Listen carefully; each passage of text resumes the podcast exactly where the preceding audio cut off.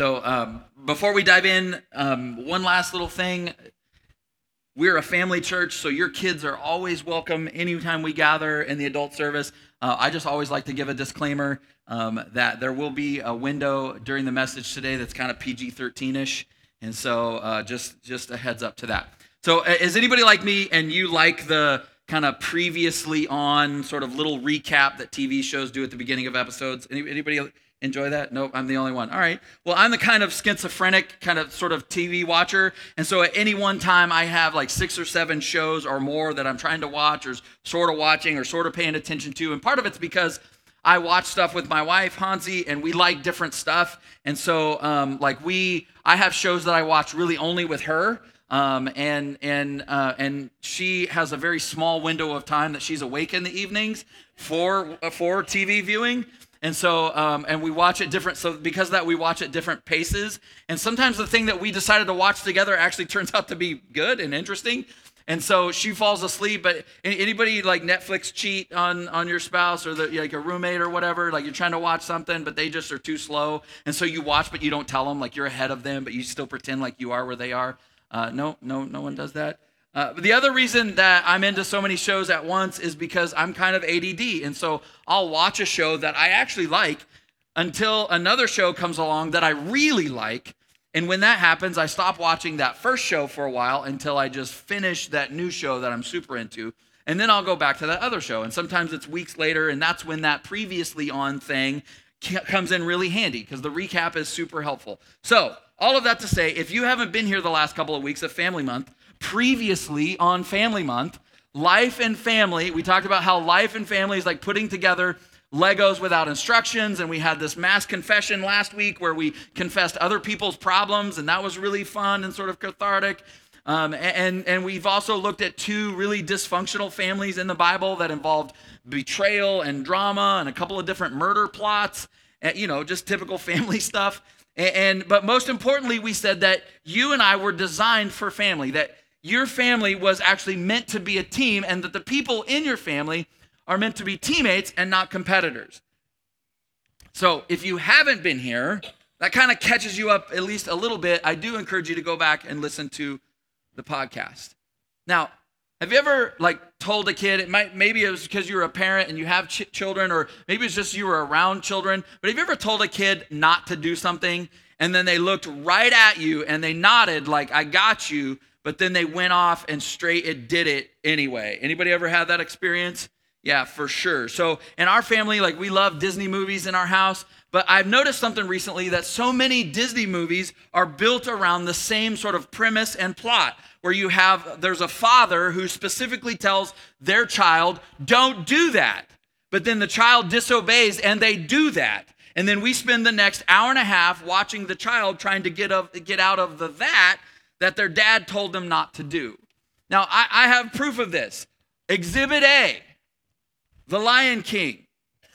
Mufasa clearly lays out boundaries of the kingdom to his son Simba. He says, the kingdom extends everywhere the light touches, right? Is where the kingdom extends. But Simba, Simba dis- deliberately disobeys, and he goes past that point, and he goes to the elephant graveyard, right? And that's why his daddy ends up dying.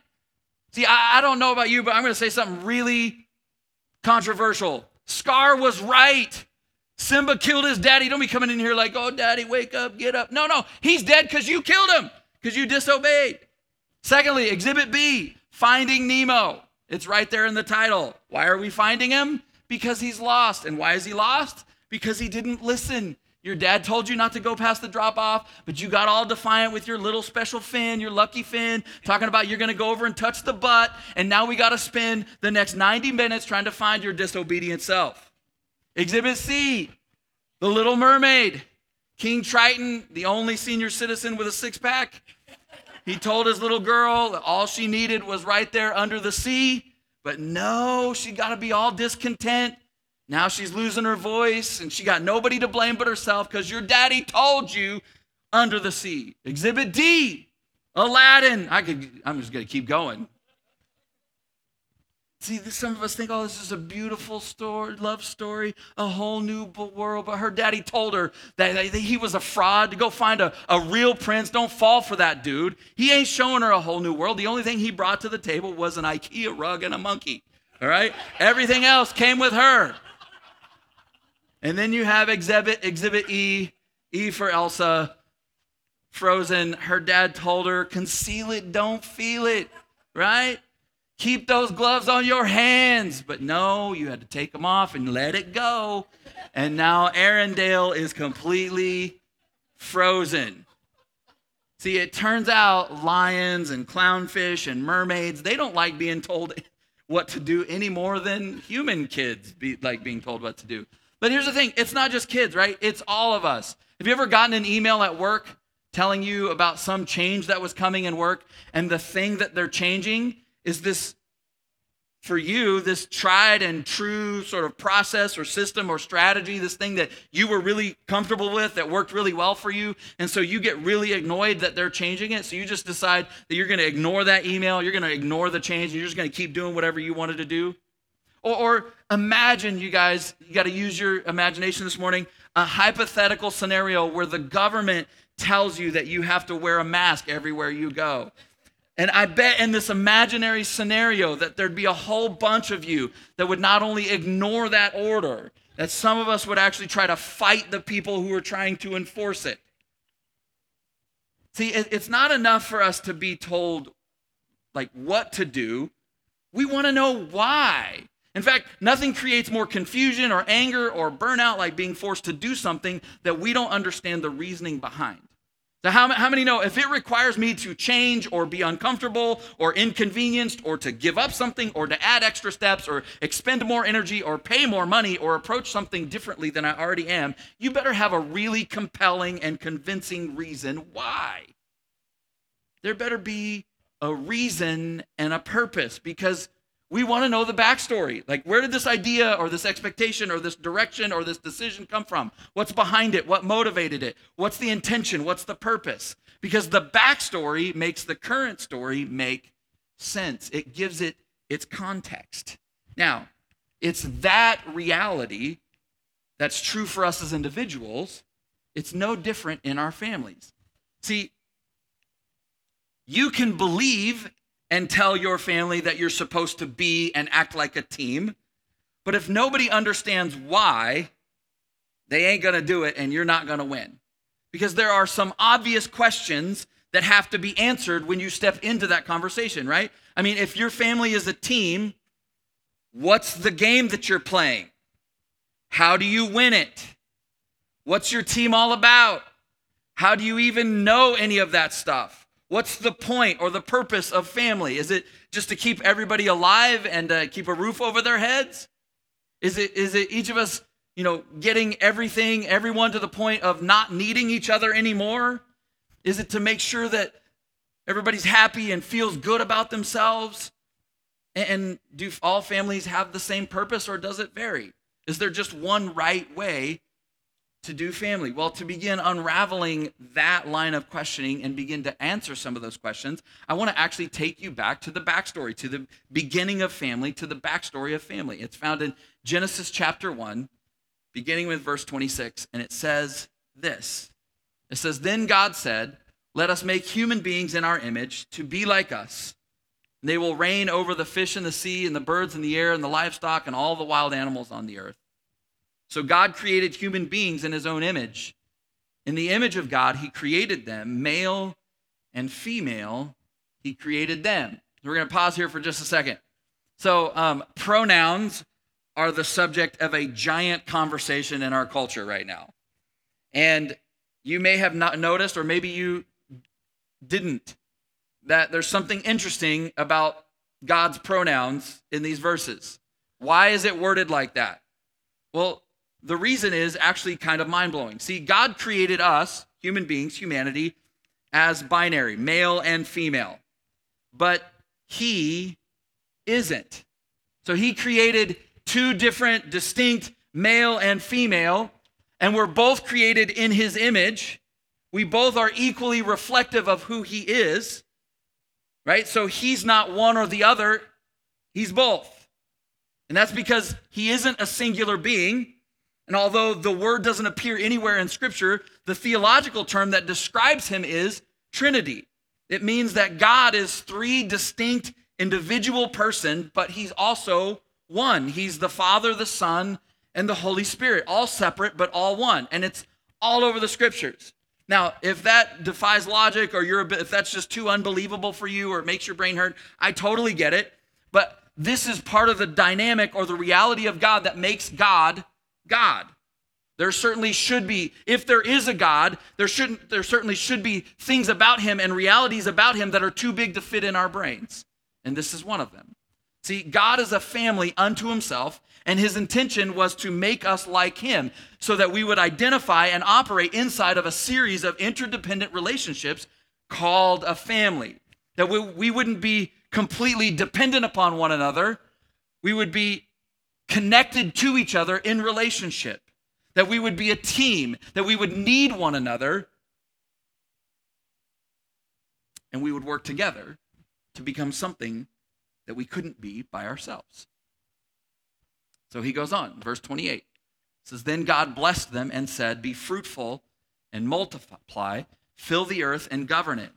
Reign over the fish in the sea and the birds in the sky and all of the animals.'" Okay, so God creates the first family, and then he immediately gives them a purpose and an assignment. And the assignment was bigger than each of them as individuals, and it required them to work together as a team. And the first thing he says is, "Be fruitful and multiply," which is loaded with all kinds of meanings and, and meaning and has all kinds of implications for us. But none of those things that it means and are implied in that can you do by yourself. It's a team sport. So part of what he's saying is, look, go make babies. Go make more of yourself. I made you in my image. Now you go make more of you in your image. Now, this obviously doesn't apply to every single family in every single season, but I think it's interesting that the very first imperative that God gives humanity at least partly involves us having and enjoying sex and making babies. Now, I, woo, woo, all right. Um, Now, I will admit right now, I'm going to take a little bit of a tangent, but I promise it will come back. See, we were actually sexual before we were sinful. Before sin entered the picture, God created us to make babies. And so God created everything that we call or that's involved in sex, whether it's beauty, attraction, the desire of lovers, touch, arousal, foreplay, the joy of a kiss on your mouth, the orgasm itself. And he's looked at all of it and he said, it's all very, very good. See, God isn't appalled by the nature of our sexuality. He revels in it because he created it. So there's this beautiful spiritual reality where God is right in the middle of the mingling of married bodies and souls. So here's my encouragement to you. If you're married, have more sex. Now, for some of you, this might be the single most exciting moment you've ever had in church in your life. Some of you are super quiet, but you were like almost just said amen. You're just like, yeah. I don't even know what that means, but I know you say it when something good in church gets said. I'm going to say amen. So just allow me to, again, indulge me for a second to make some simple suggestions that might actually improve things in this department. Guys, do something sexy that will really put her in the mood, like the dishes. I, I knew, I knew I'd get you, right?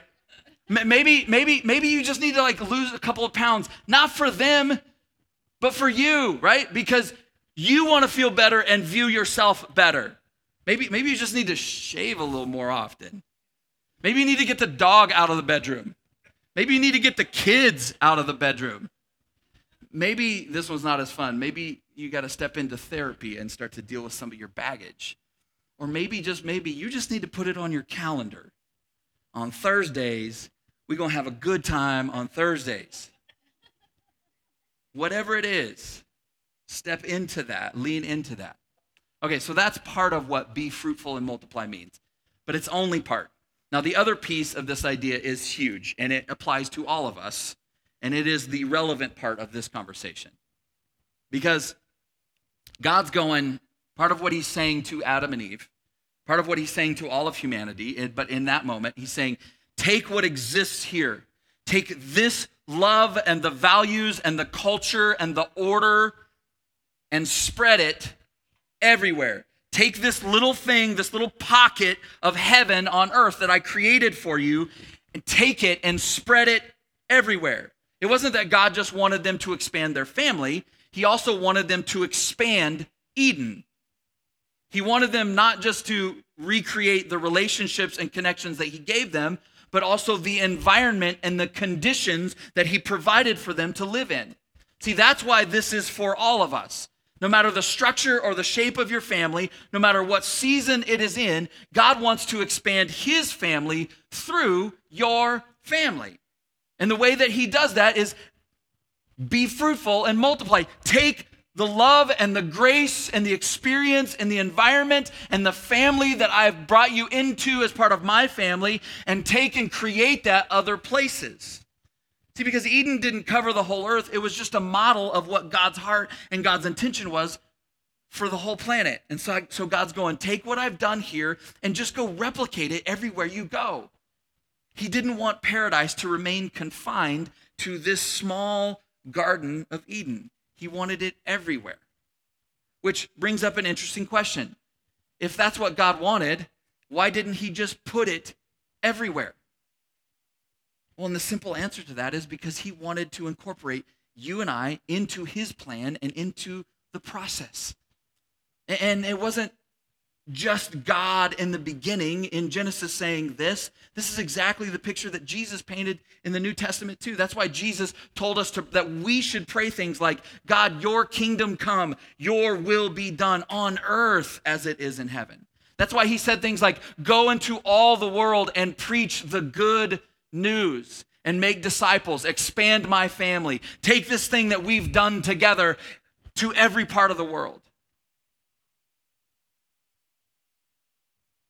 That's why Jesus said things like, when you go out there, they'll all know that you're my family by the way that you love and treat each other.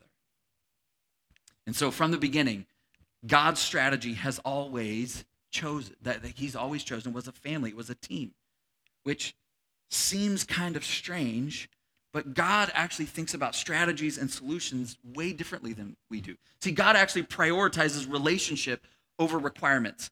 He prioritizes quality over quickness. Over, he prioritizes what over how. And some of that we like. Some of that's great, but some of it can be actually kind of frustrating, right? I mean, relationships over requirements, that's great. We love that. No rules, right? But quality over quickness, nah, now you're starting to lose me, right? Because in our culture, we're obsessed with speed and efficiency. We focus solely on results and ignore the process, but God's going, if the results matter, then the process is everything. And then there's the whole like what over how stuff. Nothing can actually be more frustrating than knowing what you're supposed to do, but having no idea how you're supposed to do it. I mean, listen to Genesis one twenty-eight again. It says, God blessed them and said, be fruitful and multiply, fill the earth and govern it, reign over the fish in the sea and the birds in the air and all the animals. So he says, be fruitful, multiply, fill, govern, reign. I mean, that's a whole lot of what and very little how. See, I have found in my relationship with God, I want him to give me a spreadsheet. I want him to go, here's, here's how it all works. Here's the steps. Here's the, here's the formulas. But God insists on just painting a picture. Like we're content being a cook, but God is trying to invite us into being a chef. And because a cook follows an established, detailed recipe with step-by-step instructions, but a chef actually understands flavors and cooking techniques, and they create the recipe. They choose the ingredients. They're responsible for what happens in the kitchen. And that's, that's the kind of relationship that God is inviting us into. See, God prefers to lead us through vision and values instead of rules and regulations. Are there rules and regulations and commands? Of course there are. But the primary way that God parents us is through relationship, showing us his heart for us and for the world. It's no different in your family. No matter how relationship, no matter how relational you are with your kids or the people that you love, you still have boundaries and rules, and you still have uh, uh, parameters that or how your family functions that people need to remain within. See, but God always starts with why and then allows us to be a part of crafting the how. And that's actually how his, that's actually his heart for how your family would work. See, when we dive into the backstory of family, God's vision is so much bigger than just, hey, you just got to provide, right? His values are so much deeper than just making sure everybody's happy. His vision is so much wider than just creating good citizens or trying to make sure everybody has a nice, nice life. And there's nothing wrong with any of that. But God wants to, God wants you to actually see your family as a team working together to make the world better on his behalf. Now, teams are put together to play a specific game and accomplish a certain goal, which requires them to work together, and that's true of my family, and it's true of your family. But what does that actually mean, or what does that actually look like? I mean, is every family supposed to be the same? Well, I, I want to give you kind of a simple framework that I think can help you work through that. There's just three different filters, kind of three levels to begin to work through this conversation, because I, I think you need to have this conversation in your family. No matter what, if it's just you and your spouse, if you have kids, if it's if you're single and you're kind of connected to your extended family, whatever your family looks like, I think you need to start to have this, work through this conversation. So the first filter is this, kind of the level one is, is the purpose, right? And, and at this level, this is about what we're all ultimately here for and why. It, it this tells us what game we're playing and what it means to win. For instance, I'm a big N F L fan. Go Cowboys. Um, and so in the game of football, the goal obviously in the N F L is winning the Super Bowl. Right? Family, all families have the same goal. We were all given the same mission from Genesis. Be fruitful, multiply, garden, govern, reign. Jesus actually said it this way in Luke chapter ten, verse twenty-seven. Love the Lord your God with all your heart and with all your soul and with all your strength and with all your mind, and go out there and love your neighbor as yourself. So that's the foundation. That's the purpose of your family. That's level one. Second filter, kind of level two, is your family's playbook. This is the how do we go about it here for our family, right? So football teams go about trying to win in different ways based on the players and the coaches and the strategies and the schemes that they have. And in the same way, there's more than one way for your family to win. Different families have different playbooks based on the values and the skills and personalities and passions that exist within that family. You might have people in your family that are great, you know, at including others. Your family playbook might be about, like, we're going to be creating a, a sense of belonging for those who are lacking. Or, or we're going to step into and lean into making our church as inviting and as inclusive as possible. Or we're going to, our family's going to really be about helping people get clean and sober and move towards healthy life, right? So in our family, um, this is a huge deal for us. And we kind of actually moved into this stuff like accidentally.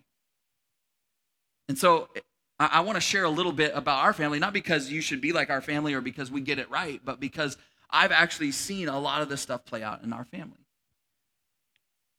See, Ephesians chapter two, verse ten says, we are God's masterpiece, and he's created us anew in Christ so that we can do the good things that he planned for us long ago. And that's true of every one of us, but it's true of your family, that God has specific good things that he set aside for your family. Do you have a sense of what those things might be? Do you have a sense of what your teammates are about, what they're like, what they're good at? Do the people in your family, are they on the same page? So for our family, our family is kind of about this idea of loving people the way that God has loved us. That's been really our playbook from the very beginning of when Hansi and I got married. And so it looks like different things. So there's been a huge piece of that for us that has looked like, well, starting churches. This is the third churches that we've started is that we, and a huge driving force of that for us is we, this is what we're about as a family. We want to create places where we can love people the way that God has loved us. It's also expressed itself in the way that our, our family's been built, that we're a champion for adoption. It shapes how we talk about, you know, how we talk to our kids and what we tell them about, you know, who they are and what it means to be a Sherwood. Like, I actually have that conversation with my sons all the time. In this family, this is what Sherwoods do. This is what it means for you to have that name. the thing that we're about, it informs our values and all the little mantras that we use in our family, right? So from the time that I can remember, we have a twenty-one-year-old and a nineteen-year-old and a twelve-year-old and a seven-year-old. And from the time that the twenty-one-year-old was old enough to go off to school, I mean, a gazillion times in our family, my wife has told them all every single day. She looks down, gets right in their face, looks right in their eyes and says, have a good friend. I mean, have a good day. Be a good friend. Show God's love.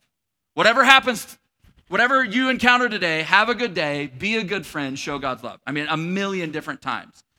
The things that my kids are sick of hearing is something that I've said over and over and over again. And people are more important than, th- than things. And so, because we get things and we're, you know, things matter. They're important. We don't want to just go around breaking stuff. But it, it, but people are more important than stuff. We we talk about all the time in our family about we want to be the first ones to step in and lean to be generous. Why?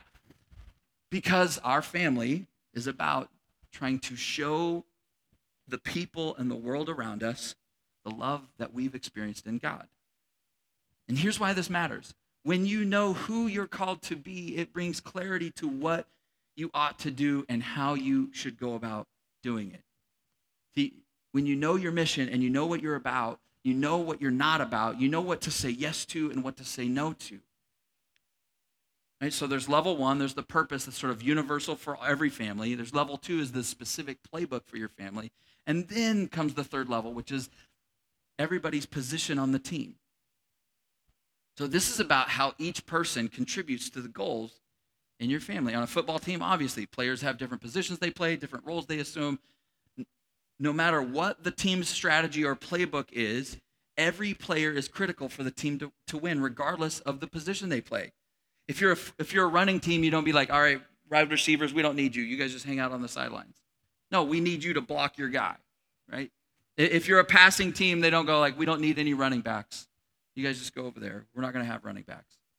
No, and, and it's no different for your team. You have different positions, different roles, one goal. Maybe someone's an encourager. Maybe someone is... you know, super creative, maybe another person super highly organized. The question is, regardless of whatever gifts, talents, abilities, whatever role that you're playing, how do I use these things for us instead of just for me? See, Colossians chapter three, verse seventeen says, whatever you do, whether it's in word or deed, do it all in the name of the Lord Jesus. And, and the translation is that, that the translation of what he's saying is like, remember what game you're playing. It's not just about you, that there's a bigger story unfolding through your life. See, when you know this stuff, when your family team knows its purpose and mission, it doesn't mean that you change everything that you're doing. That's the beauty of this, is God's not going, look, you need to stop doing all that stuff that your family's doing, and this is what your family needs to be about. No, no, no.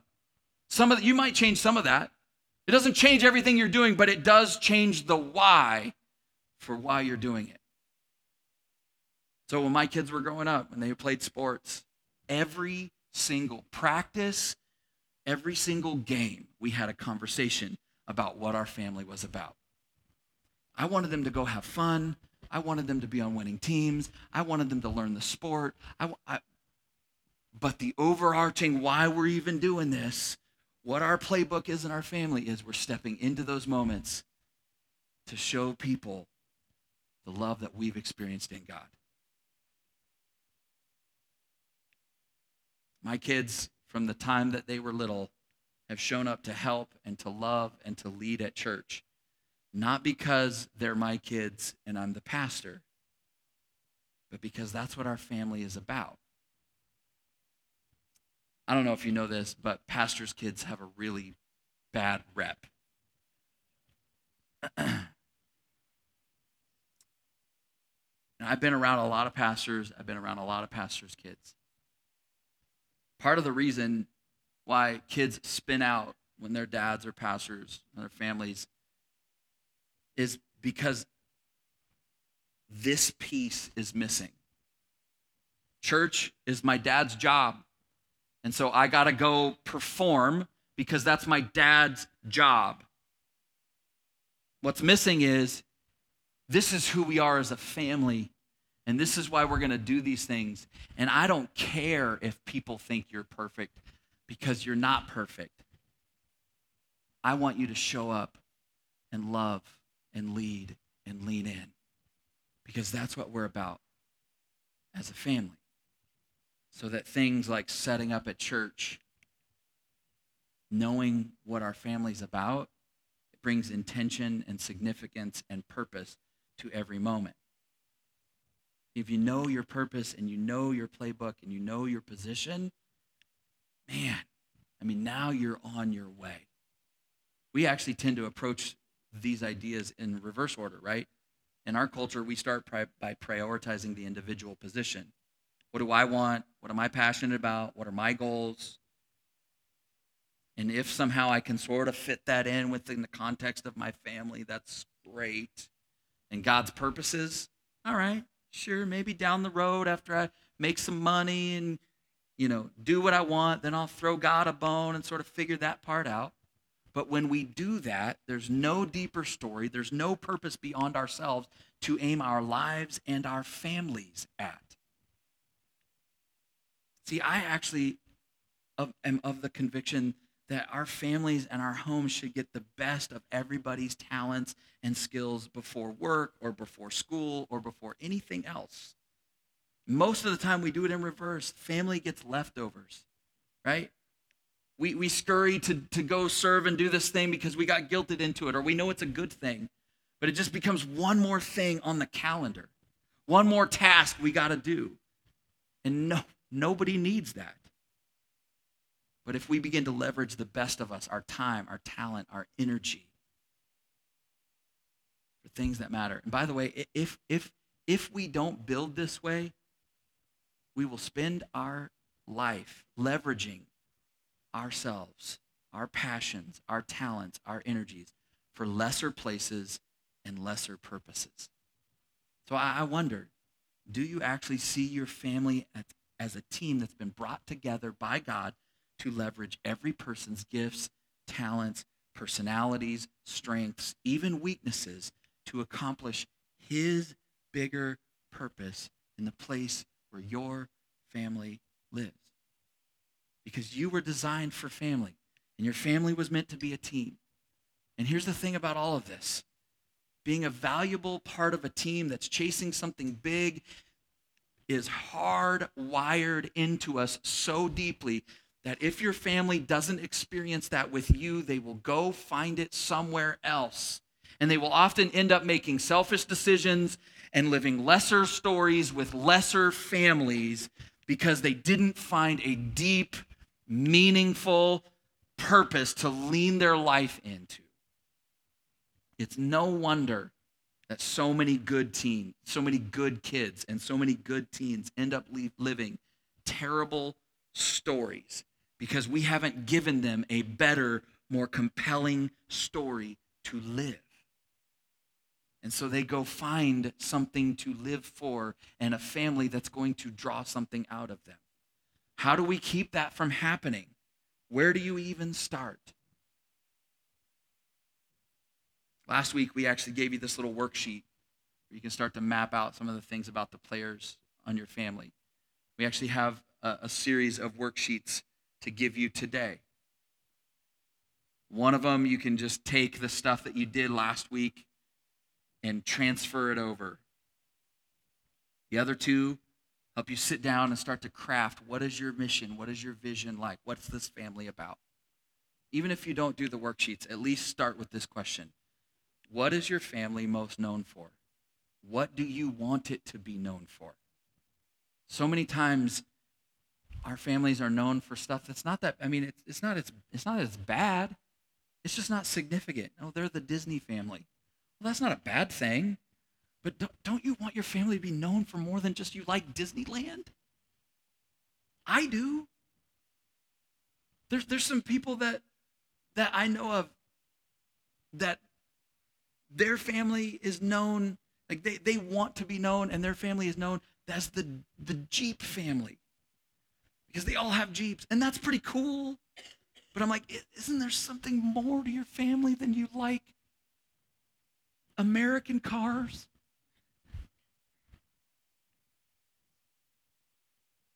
Is the thing that your family or that you're most known for, is it something that God would want you to be known for? If not, maybe maybe it's time to shift some things around, to shift some of your priorities, to alter some schedules, to make some different decisions.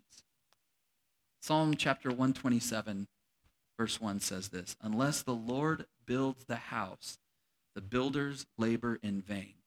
Unless the Lord watches over the city, the guards stand watch in vain.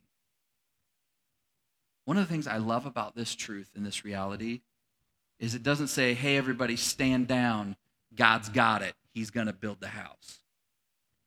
No, you still build, you're still laboring, you're still working. But if you're doing it without God, man, you're going to have a rough go. But God invites you and goes, hey, I'm an expert at building families. Let's do this together. Let's build your house. Let's watch over your family. Let's co-create and co-build together. That's what God is inviting you into. That's what he wants from you. But there's a deeper purpose. There's a deeper meaning. There's a deeper task for you to lean into. Let's pray together.